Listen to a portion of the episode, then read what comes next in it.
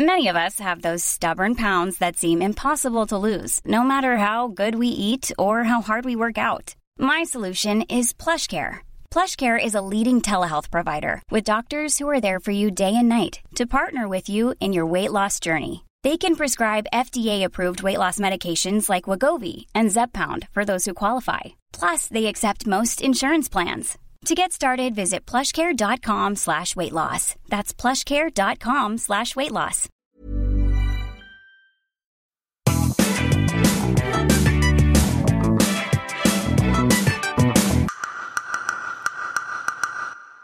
Hi, this is Anne Filippi, founder of the New Health Club. If you want to know about psychedelics as new mental health tools, you came to the right place. I talk to innovators, thought leaders, and disruptors creating the future of mental health and mental wellness. And we think that the future is already here. This episode of the New Health Club podcast is part of our Heal Soul series, sponsored by Dr. Bronner's, the activist soap company from California. Dr. Bronner's is a family owned company founded in 1948 that makes organic and fair trade personal care products of the highest quality and dedicates profits to promote a better world for all.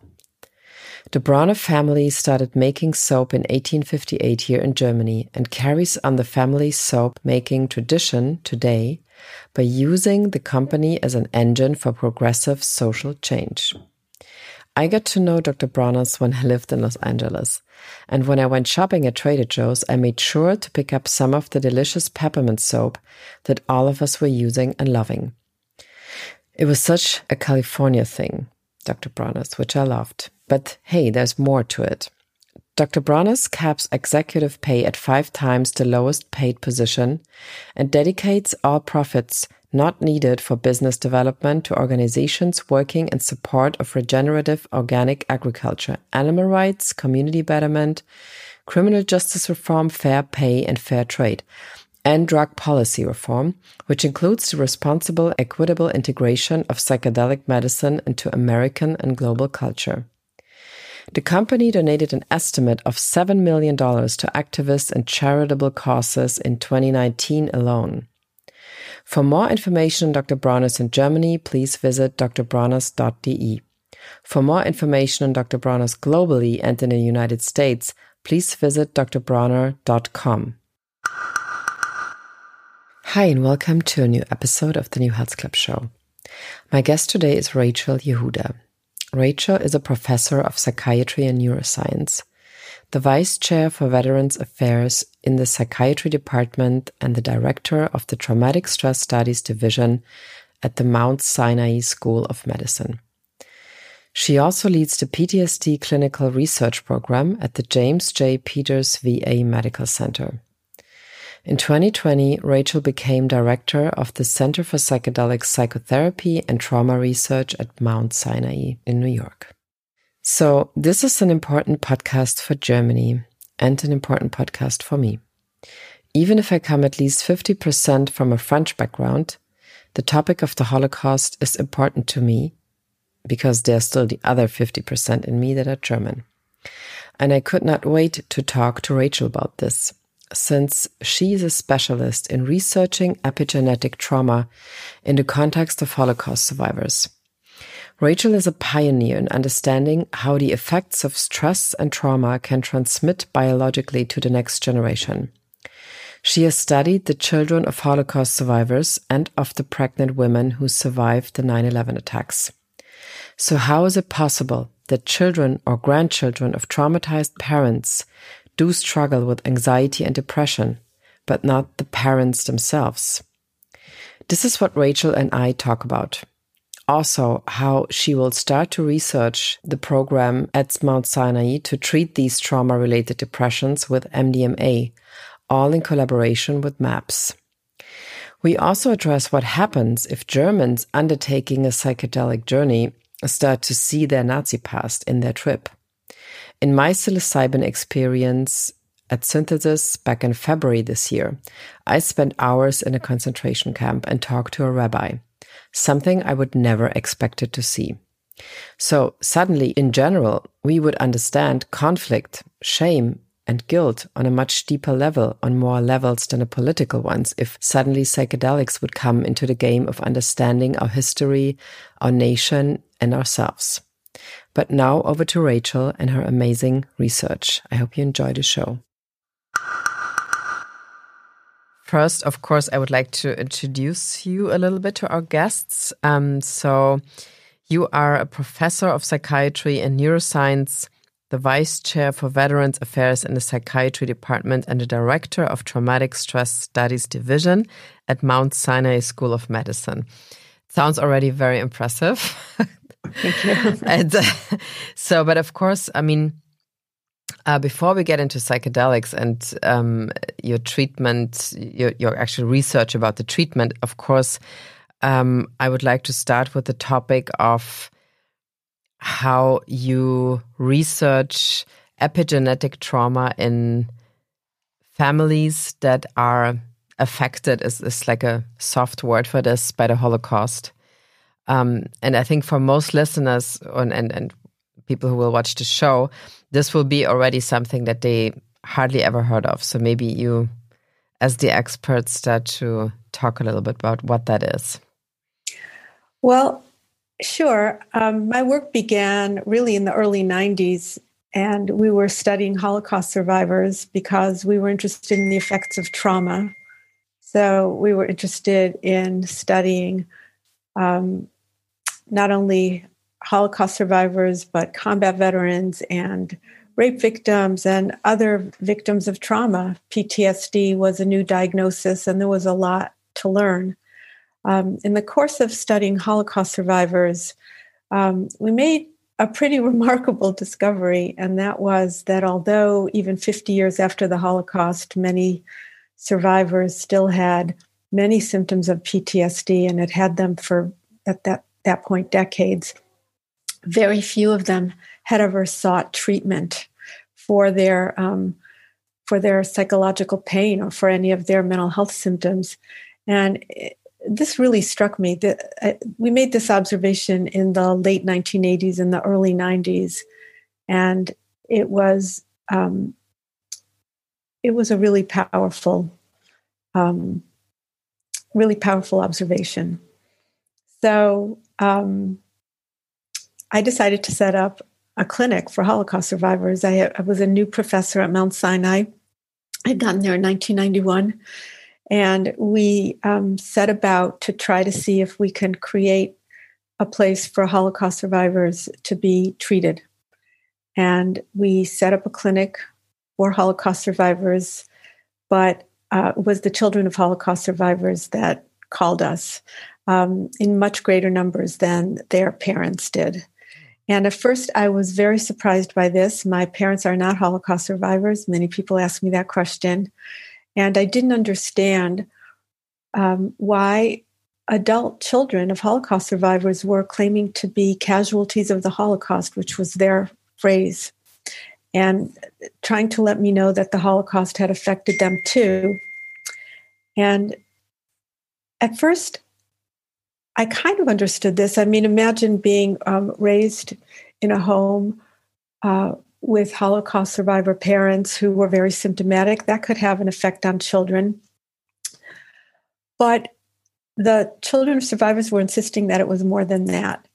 And we began to do research studies um, beginning in the early 90s, looking at things like whether there are increased prevalences of mental health conditions in adult children of Holocaust survivors, like depression or PTSD or anxiety disorders. There was. Um, we began to look at some biologic aspects of children of Holocaust survivors. We began looking at very similar hormones and very similar biologic manifestations as we had been looking at in PTSD. And to make a long story short, there was definitely an impact of having um, a Holocaust survivor parent on biology of the adult child. And much later, and I guess more recently, when the field of epigenetics became um, popular and, and more understood, uh, we began to examine epigenetic mechanisms in adult children of Holocaust survivors and in their parents. And we found, sure enough, that there were similar changes in stress related genes in adult children of Holocaust survivors as in their Holocaust survivor parents, but not in all children of Holocaust survivors and not in all parents. So, what we began to unpack was a story where, depending on whether you had a mother or father who was exposed to the Holocaust or a mother or father who had PTSD, this would provide a slightly different imprint on the Holocaust offspring. So, um, that's the story. Um, the story suggests that there is definitely an effect on the second generation of having had a parent who was exposed to extreme trauma, and also an effect uh, based on which parent it was, and also what the age of the parent was when the trauma occurred. Like one question I I think is also like immediately coming up is how did or did you also research how the survivors actually itself are reacting because I, I remember um, listening to to a, a, podcast with Esther Perel, and she comes from this um, mm. little town in, in Belgium, um, and she said that there were just one like one half of the survivors. I mean, it was a village where only survivors lived, including her parents, I think. And one one of the um, one part of the survivors would be actually enjoying life and um, being just very happy and like grateful that they survived. And the other half was just kind of kind of making it through life. And and of course you would think that um, the survivors are the ones that were affected most but then your your research is basically showing that the generations after are rather the ones with uh, with the real mental health problem kind of no, um, Holocaust survivors also had mental health problems, but the real take home of the research is that there is just what you said enormous variability mm-hmm. in the way people respond to trauma. And that's been probably the most interesting and difficult under um, difficult thing to understand mm-hmm. about mm-hmm. the effects of trauma. Why don't we all act the same? When you do animal yeah. research in a laboratory, you expose mice to some stressor. Everybody, all the mice behave in the same way. Mm-hmm. What's different, really, about um, this kind of a circumstance where there's extreme trauma that nobody would question how extreme it is, and yet you have very different responses, not so much in the immediate aftermath of a trauma. In the immediate aftermath of a trauma, responses are more universal. But as time goes ah. on, you definitely see some people really holding on to a lot of pain and not being able to kind of move forward, getting really stuck in the narrative of the past and all the things that they've told themselves about what it means while other people seem to be able to release it and kind of embrace the future and go into the future, even as someone who's been exposed to extreme trauma. And that's really been the mystery of the work in the field. And the idea that there are certain effects that can be passed on or that um, offspring can embody some of the effects of a parent provides a clue to the fact that there might be very, very complex uh, processes that are involved in the response to trauma, some of which were in place before the trauma began. And that's a very challenging concept. But that seems to be the case, that there's mm-hmm. a lot of variation and that trauma exposure may release certain effects, but they may release them when, you know, when the planets are aligned just so mm-hmm. and in some people and i mean when you when you started the, the study which was kind of like a while ago now so you you had these results and then i think you also were looking into treatments for for the let's say for the people who came to you to to search help and i mean I can already just imagine what it, that it's a very specific um, setup for a therapist to treat somebody with a Holocaust background or who, who was even a survivor. And the only thing I read recently was about this Dutch um, psychiatrist, was it Jan Bastiaans, yes. who treated um, survivors with LSD therapy because the Dutch king was allowing it for a while to, for him to do that. Um, but I mean, then as we know, LSD, ther LSD therapy um, it disappeared completely. So, how did you start to treat the people that came to you with a mental health problem related to to Holocaust? Well, that's a really good question because when we established the clinic in the early 90s, uh, there wasn't a lot known about how to treat trauma survivors with PTSD. Mm-hmm. Uh, they weren't being treated the way they're treated now with cognitive behavioral therapies. Um, so we really talked a lot about what we should do. I should make it clear that I um, established this clinic as a scientist. So I was especially unclear mm-hmm. on what kind of treatments to provide um, and really looked to my clinical colleagues to help me. Um, what we ended up doing since there wasn't an established way to treat trauma and PTSD in the early 90s, was um, I guess I gravitated towards interpersonal models, the work of Irvin Yalom, mm-hmm. um, some of the models um, really about interpersonal and existential psychology, um, Viktor Frankl. And we began to um, do group psychotherapy just to see what kind of things, what kind of themes would arise, and how people might get better simply by talking about whatever they wanted to bring up, usually traumatic material. But until very recently, I don't think there has been a very good path to understanding um, exactly how to treat PTSD. Mm-hmm.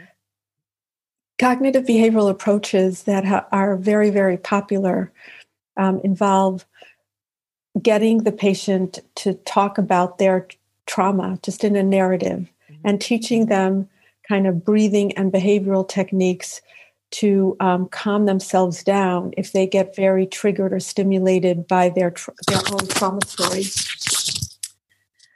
And you know, in some sense, it could work, but many people do get way too distressed and and very very aroused.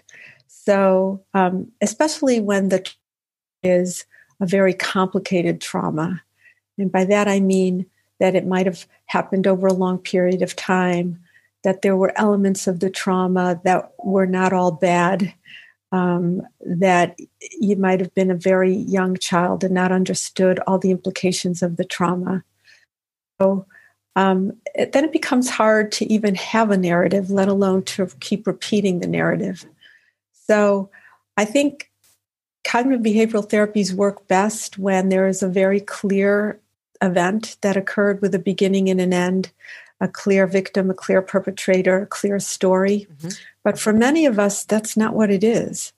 Uh, for many of us, we kind of feel that something happened and we're we're not quite sure that how we're behaving today is really a result of that. And I can't tell you how many combat veterans I've spoken to, especially in the 90s, before PTSD became so popular, that really didn't connect the dots between the fact that they were having nightmares and weren't sleeping and weren't being able to concentrate, weren't able to express feelings of love and happiness, and the fact that they had been in a war 20 years earlier. They just really didn't make that connection. And so now we know more about PTSD, we're more quick to make a connection, but many people still aren't quite sure what the impact that events on in their lives have had on them. Mm-hmm. And so, you know, that's then it becomes really hard to talk in therapy about events not quite knowing whether how you feel today is related to those events. Many times we repress things that have happened to us or we react to events in the current time because of something that happened in the past that maybe isn't so close to our awareness. But um, then, fortunately, psychedelics came along, or you met Rick Doblin, I think, right from mm-hmm. from MAPS, and yes. um, so, and I mean, just I mean, listeners to uh, like the the audience of that show already knows we're talking about psychedelics here, but I mean, maybe you can explain a little bit um, again how, especially MDMA, is let's say the first tool that is being researched right now and also maybe approved this year for psychedelic therapy, and why it is so amazing to kind of break the PTSD situation of a person. And I mean, I just, I'm sure you've seen that movie too, the Trip of Compassion movie. Just for those who are listening or looking at this, it's a movie from Israel where you can actually see how three people are working through their trauma with the support of MDMA. But maybe just tell us how did you get in touch with the whole psychedelic model, you could say?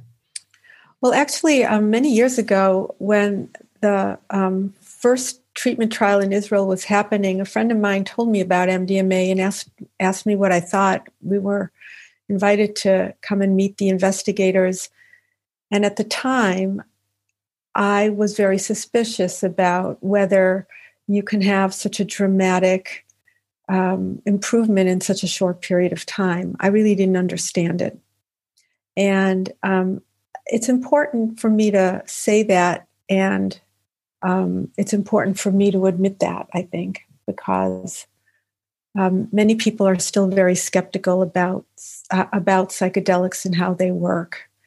Uh, but as I came to understand it better, MDMA is almost a perfect fit for PTSD, at least theoretically, because one of the th- because MDMA does a couple of things that really really help. When people are taking MDMA, they are more compassionate towards themselves. Uh, people with PTSD have awful lot of self blame and guilt and shame and recriminations about the trauma that happened to them. Um, even when the trauma wasn't their fault, and it usually isn't, mm. um, almost always it isn't, um, they feel that there's something that they should have done. Um, so that there would have been a better outcome, or they feel uh, that maybe they deserved mm-hmm. that this trauma would befall them. the them. Punishment, so, basically. The punishment, yes. And so, if you have a drug, if you're taking a medication that kind of mutes that, and you don't feel the harsh self critical judgment about yourself that you usually feel, especially when you're talking about your trauma, that can be very helpful. But MDMA also increases interpersonal trust. So it helps you work with a therapist better. And many people with PTSD are very reluctant to disclose very personal um, aspects about what happened. Um, not only because it's hard to do that, but they don't want to f- be judged by it. But having a drug that really increases interpersonal trust can really help. Another thing that MDMA does is it reduces fear of traumatic memories. Now, that's a gigantic benefit to somebody who is. Um, who does have a fearful response when their traumatic memory um, comes to their mind. People sometimes start to shake or experience um, rapid breathing or experience a fight or flight reaction when they talk about their trauma um, that's a, a very big sign of PTSD. But if you have a medication that is going to mute the brain center, fear center, usually in the amygdala, then a person can kind of approach the trauma and maybe look at it differently. And that is really the whole point of trauma therapy, whether you do it with a psychedelic or not.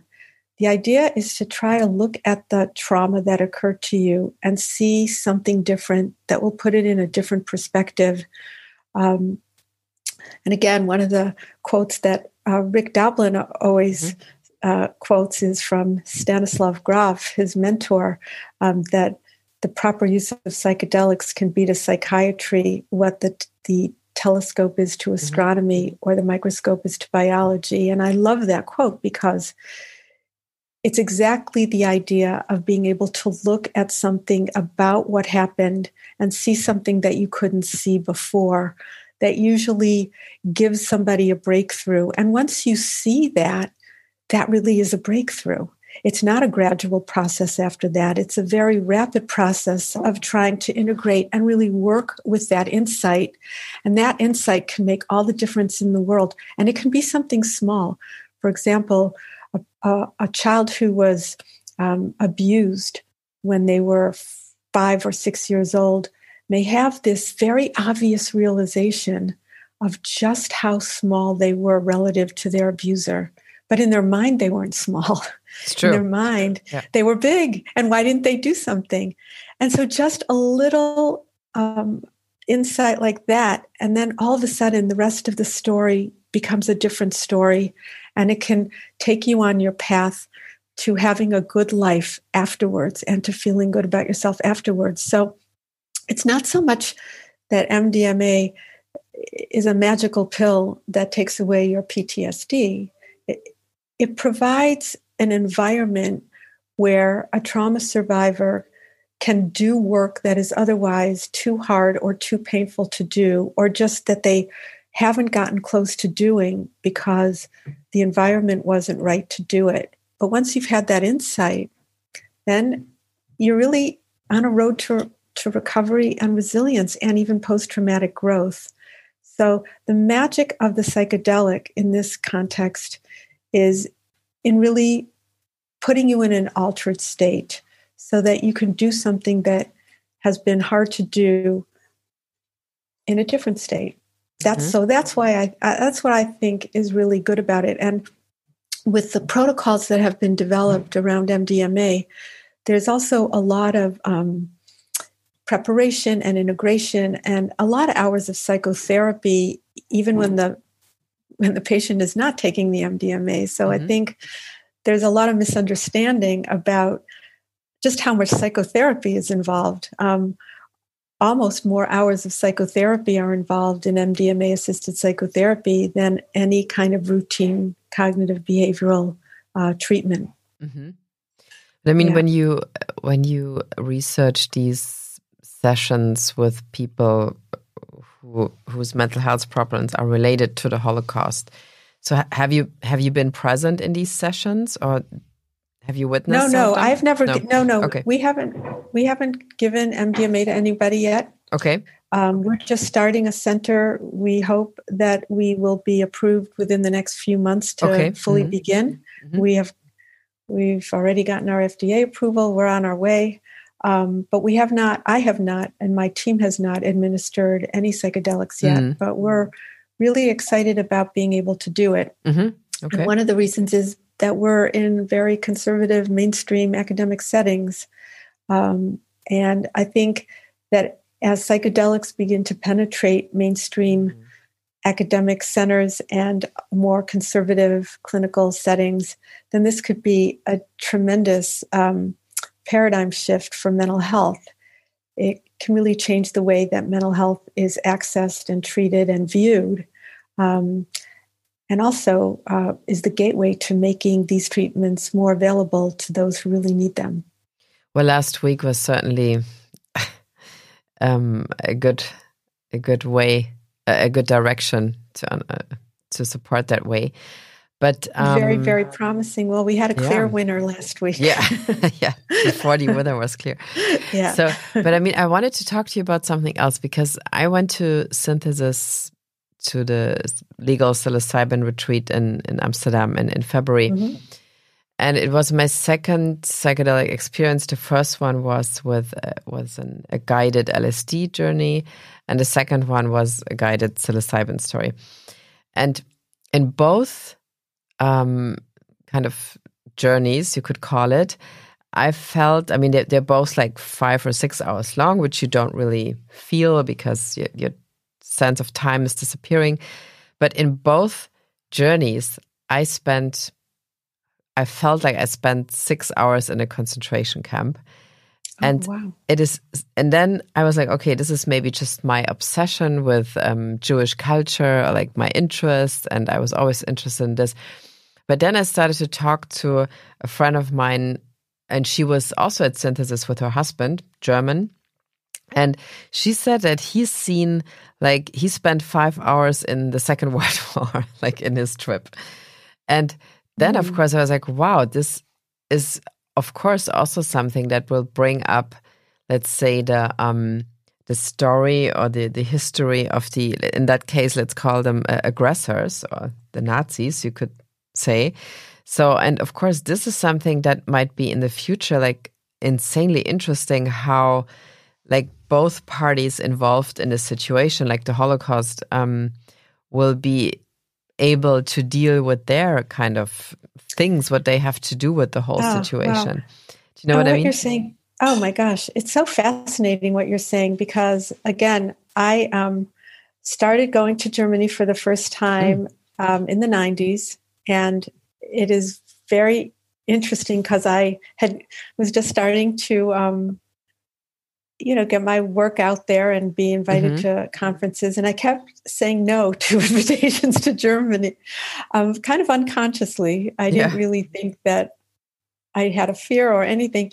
And then somebody that had invited me now for the third time said, Does this have to do with the fact that I'm German? and I was like, he just sort of made the unconscious conscious. And I said, No, of course not. Of course mm-hmm. I went.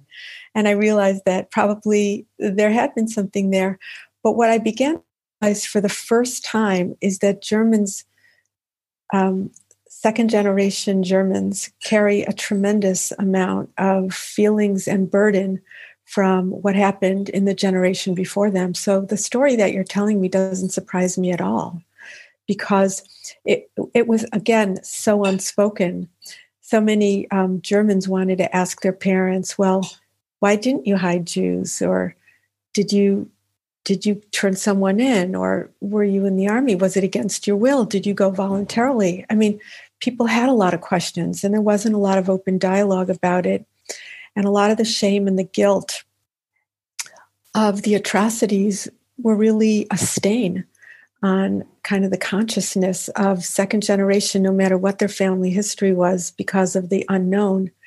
So, this idea of um, psychedelics being able to take you out of your own limited world and connect you with experiences from from your ancestors or um, experiences that make you feel responsible for a collective world are very healing. And I know that there is a study right now um, uh, coming out of Imperial College oh, where okay. hmm. they're going to be using, or they have used, um, ayahuasca in the context of healing for Palestinians and Israelis. Right. Yeah. Mm-hmm. The MAPS uh, mm-hmm. sponsored mm-hmm.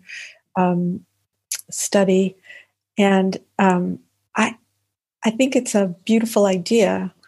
So again, if you are in Germany and you're uh, and you weren't even alive during World War II, and somehow you feel that that's that's something that can be explored and integrated in, in what that means and and who's to say it it isn't the beginning of a real healing and again post-traumatic growth involves using your trauma history to then turn it around for yourself and for others.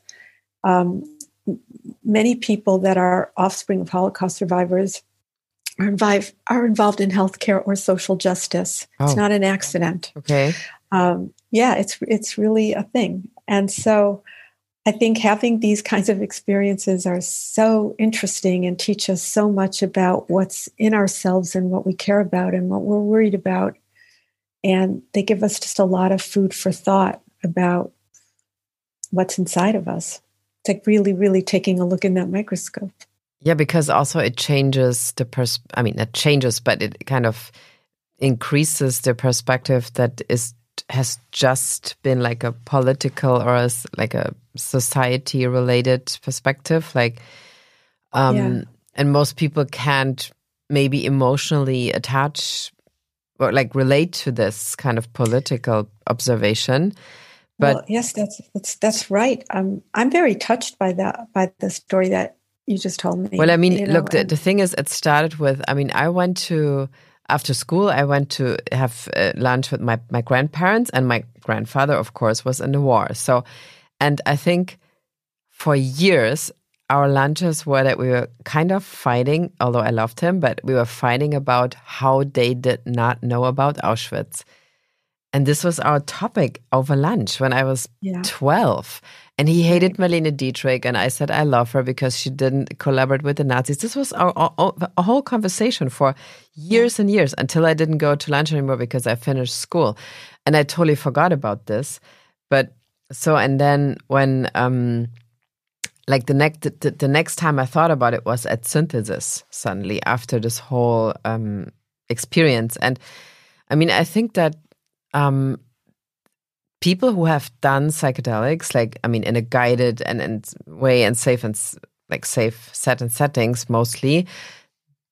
I mean, I, this is like my my topic because I'm half German, but even if they have other like, nation related conflicts, their, their perspective change changes uh, dramatically. So, and of course, this, like in the long run, means that national conflicts can be affected by. I don't know, psychedelic therapy, for example. I, I, I couldn't agree with what you've said more. I think, you know, in the 60s and 70s, when the um, when the conservative establishment in the United States were very worried about the impact of psychedelics and rushed to make right. it illegal. Mm-hmm. Part of that was that they could not get um, this, the younger generation to go to Vietnam. They were protesting right. war. And again, after you've taken psychedelics, the idea of going to war, it's such a loathsome idea. Right? Even eat animals it doesn't work for some people That's anymore. Right. It's really true. So some people were like, after this, really I true. couldn't that's right. Eat a fish anymore. yes. So so again, you know, that was viewed as a problem that needed to be solved. We can't mm-hmm. make these psychedelics available. We will not we will not get our young generation to go willingly to war. Mm-hmm. Um, so sitting here from that perspective, you know, maybe a better solution. I don't know, but I think that you're right. Your perspective changes. And so um, that might not be a bad thing. But again, we just have to wait and see. I think that mm-hmm. the steps to decriminalize at least plant medicines mm-hmm. or all all psychedelics um, is a good start. But mm-hmm. but it's not as good as really recognizing that these are um, compounds that might be really, really helpful to people in many, many ways. So we have to do the research that will provide the evidence so that we can make these experiences available to the people who might benefit from them. Mm-hmm. So, um, in terms of the, let's say, the coming years, so what what would you like to find out, or like, how, what's what's the thesis you would like to research as soon as possible? Well, in the coming year, um, I just want to see whether my team and I can safely administer psychedelics in a hospital setting. Um, and we're very interested also in doing scientific studies that will explain how psychedelics work mm-hmm. and for whom they work and what they do. Because I think that this is a very important responsibility that we have to understand what's happening. Um, right now, we we tend to think about a lot of mental conditions, especially PTSD, as being biologically driven. Uh, we know a lot about the changes that happen in the brain and epigenetic changes and hormonal changes.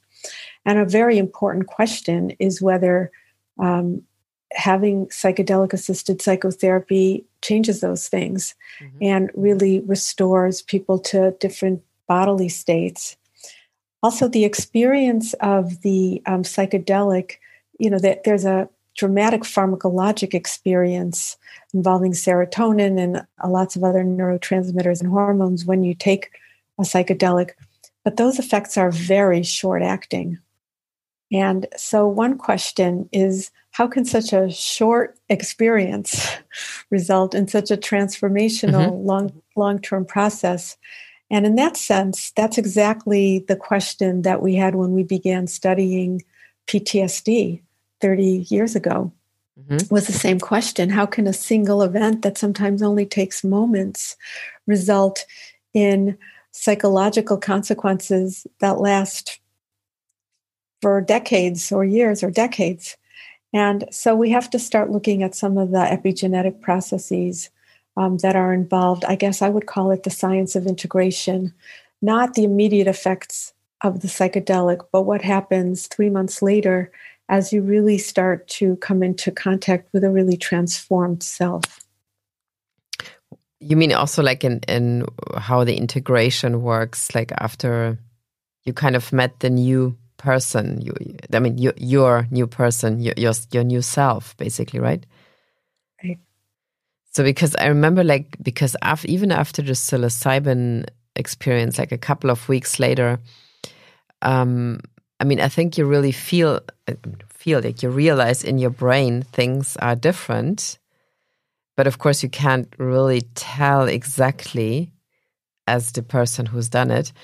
You just, I mean, for example, in, what I can really confirm is that I, I mean, I'm, I was a journalist, I'm a writer, so I mean, I always had so much trouble in concentrating, and I was really like everything. I was distracted by everything, and I had often a hard time to really focus on the things I wanted to write. And after doing the psilocybin treatment, um, this disappeared. Hmm. It, I mean, at, at least it became like so, so really way less than it used to be. So, and it's really hard as the and hard, but it's really difficult to say as the person who is receiving the treatment to really specifically describe what what is it yeah. that happens in you? But something kind of profoundly happens.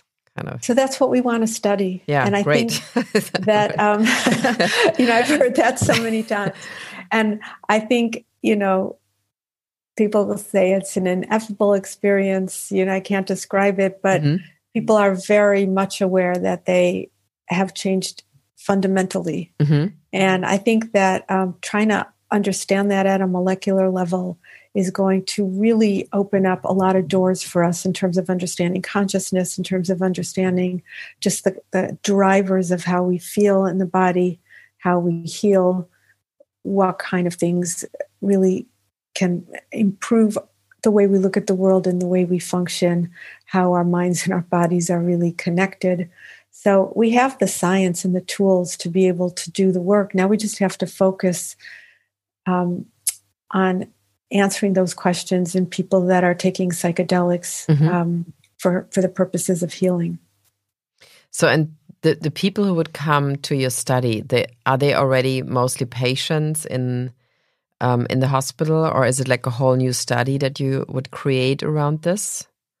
Yeah, we're our first study is going to be uh, um, with um, combat veterans. Oh wow! Um, yeah, hopefully at the VA, and um, so we are very excited about that mm-hmm. because um, this is a group that really needs healing and needs us to give to provide better solutions than are currently available for them.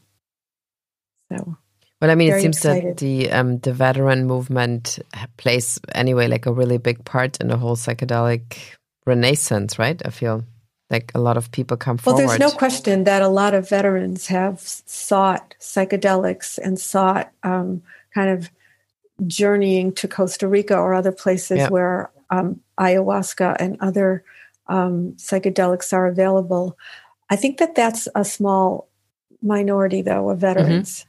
I think um, a lot of veterans are afraid of psychedelics uh, because many may have had issues with substance abuse. And I'll tell you, in the in the mainstream world, people don't make such a distinction Mm-mm. between drugs like opiates or heroin yeah. and psychedelics like LSD.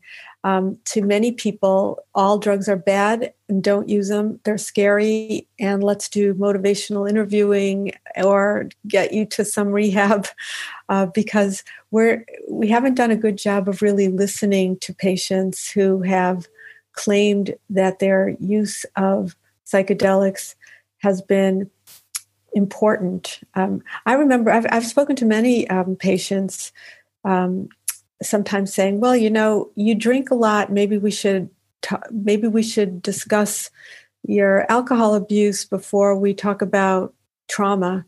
And they'll say, "Are you kidding? The alcohol is the only good thing in my life. I'm wow. not getting rid of that." So it's very important to listen to what people are saying mm-hmm.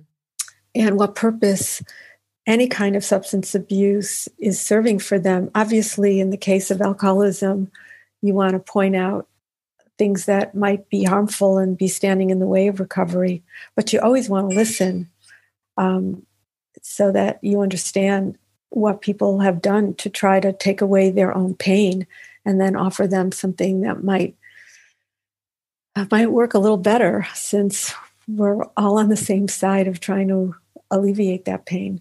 So it, it is a very interesting thing. But just just having in society the distinction between therapeutic effects of psychedelics and um, the harmful effects of other uh, compounds that are even legal. Um, opiates are legal. Alcohol is legal. Yeah, most, you know, most of these things, right? Ma- I mean, many like... many of the drugs that can be abused can be can can be gotten legally, and so making something illegal isn't necessarily a way to um, stop people from taking things that they shouldn't take, but it certainly shouldn't be a way to prevent somebody from taking something that might mm-hmm. help them. So, you know, hopefully the FDA will approve the use of uh, psychedelics and therapists will be trained on how to use them and we can figure out a way to have insurance pay for these therapies. Yeah, that's the make them available. Um, make them available for whatever indication we learned that they're for, mm-hmm. and and just usher in a new era where we're not so afraid of having an altered state of consciousness. But it does seem to be something that terrifies people that haven't had one. And yeah, true. That mm-hmm. is something that we really want to understand so that we can so that we can help with that. Mm-hmm. What don't you want to see in that microscope? What are you so afraid you're going exactly, to yeah. Well, like like last yeah. time, right? I mean, like in the '60s yeah. when suddenly that wasn't. But then it's so interesting when you when you watch movies about the Vietnam War. I mean, especially Apocalypse Now, like the biggest PTSD movie on like ever. And I talked to I talked to Rick Doblin also about this on on the, on the show. Um, but it's like full of substance abuse and like self medication. So, I mean, it really shows that everything that's related to war requires a lot of self medication. So, there's no other chance to survive a war. I mean, even other wars before had that kind of concept, right? I mean, you're focused on getting through the day. You're focused on yeah. your survival. Yeah. Yeah. And that you don't think about that you an hour from now you could be um, okay you could be in a hospital on ketamine but you could also be dead so yeah i i think so so i think we have our work to do to kind of um, to kind of get the public to understand mm-hmm. what the purpose of taking a psychedelic is to provide reassurance about the difference between using psychedelics therapeutically and mm-hmm. using them kind of non-judiciously um, and that that's in general the education that has to happen around all medicines. Most people who are prescribed a medicine for an illness we don't want someone opening their medicine cabinet and just popping those pills in their mouth if they're given for a specific indication. Yeah. And so whatever whatever our fear is, I think we have to sort of confront that fear and um, and try to have a, a really sober conversation so that we can allow a lot of healing to take place. So I want to be part of that uh, process and education because um, I'm somebody that came from first being very skeptical and being very sure that anything that provides a very rapid change in consciousness and mental state mm-hmm. is something that is dangerous. And I, I understand how very smart people might feel that way. it's just incorrect. So it, it has to be, we have to replace that with a science that people can trust. Mm-hmm. Yeah, that seems to be the number one thing. And um, in my experience, also that as as soon i mean it's even like these validation systems if you say well it's researched in yale and harvard people will immediately change their kind of idea about things or like they suddenly start to listen i mean i just saw it in in the in the um, a couple of ketamine podcasts we just did and at the moment people hear when they hear ketamine they think of nightlife and mixtures from the nightlife that contain ketamine. But the moment you talk about how, how Yale and Harvard are researching ketamine as antidepressants, it's like suddenly people start to, what, what do you mean like as antidepressants? And so it seems that there like strong validation systems seems to seem to be a very good tool to um kind of change like like your like like your hospital or like your yeah established establishment, you could say. Almost. Yep. Well, thank you so much. That was um, very interesting. I mean, I have like another 20 questions, but I mean, we have, probably have to do this in half a year when you started, hopefully, the treatment. Yes. And um, I think, yeah, that was one of the almost like most revolutionary podcast, although it, it looked so super classy and um, like so well behaved. But it's such an interesting perspective um, that you have, and again, like especially for people here in Germany. And I mean, yesterday was November 9th, and people didn't go out here in Berlin because of the lockdown, but the area where we are here and where I live is where all these uh, um, cobblestones are, where people got deported. Well, and, it was Kristallnacht. Yeah, Kristallnacht. Yeah. Yeah. And uh, or like Reichspogromnacht, how it's called now here. Reichskristallnacht. No. People don't say that anymore here. It seems like it. So and because of yeah, because of um, COVID, it's kind of you know there was always like a little kind of a gathering of people going through the area here. Because of COVID, that didn't happen yesterday. But um, I feel like the perspective on the Holocaust is something that is just um, could be so different in, in context with the psychedelic way of looking at it in the future. I, I think I think you know I think we have a nice tool here, and I hope we use it for the correct healing purposes. And um, thank you very much for sharing that story. Oh, you're welcome. really, really nice to hear that. Yeah, I mean, it was very, it was also so, yeah. I mean, twice, right? I mean, I did not only like, I feel like I spent my two trips in Auschwitz without being like um, a, a Jewish person, but I was talking to rabbis. I was talking to all kinds of people. Like it's so fascinating to me. It, I mean, it really is because I yeah. mean, why, you would you wouldn't go into the trip and and saying like, oh, I think this time I'm gonna. I'm gonna feel like we, it is we have in Auschwitz. A, we have a shared consciousness and a shared humanity, and we're all connected. We're all connected right. as people, and the power of psychedelics is to connect us not only to the earth and and nature but to one another. And as we begin to put ourselves in each other's shoes, I mean, what, what better way to kind of build a better future? Really, it's right. Yeah. Profound. Yeah. Yeah. Well, thank you for coming on the New Health Club show. It was a great pleasure to have you here. Thank you very much. Appreciate it. Bye bye.